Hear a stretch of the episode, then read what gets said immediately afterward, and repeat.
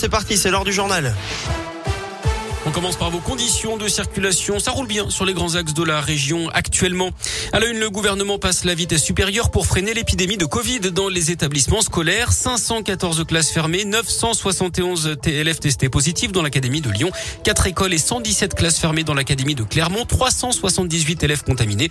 Conséquence dans les collèges, le ministre de l'Éducation Jean-Michel Blanquer annonce ce matin l'arrivée des autotests pour les élèves de 6e dès la semaine prochaine, Gaëtan Barallon. Oui, car en 6e, les enfants ont pour la plupart moins de 12 ans et ne sont pas vaccinés. Deux autotests par semaine seront donc donnés à ces élèves dès la semaine prochaine. Je vous rappelle également que le protocole sanitaire va changer en primaire dans les prochains jours. Désormais, une classe ne sera pas systématiquement fermée dès le premier cas de Covid détecté.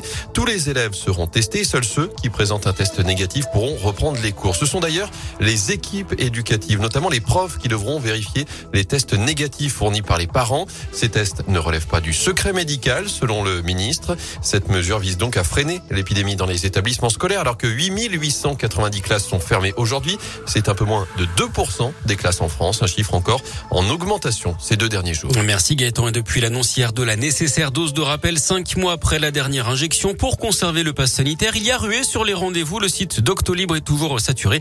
Retrouvez sur radioscoop.com et l'appli Radioscoop la liste des 114 centres de vaccination actuellement ouverts en Auvergne-Rhône-Alpes. La crise sanitaire qui cause des tensions en Martinique, un policier a été blessé au bras ce matin par des tirs provenant d'un barrage à Fort-de-France. Un autre a reçu un impact qui s'est logé dans son gilet par balle.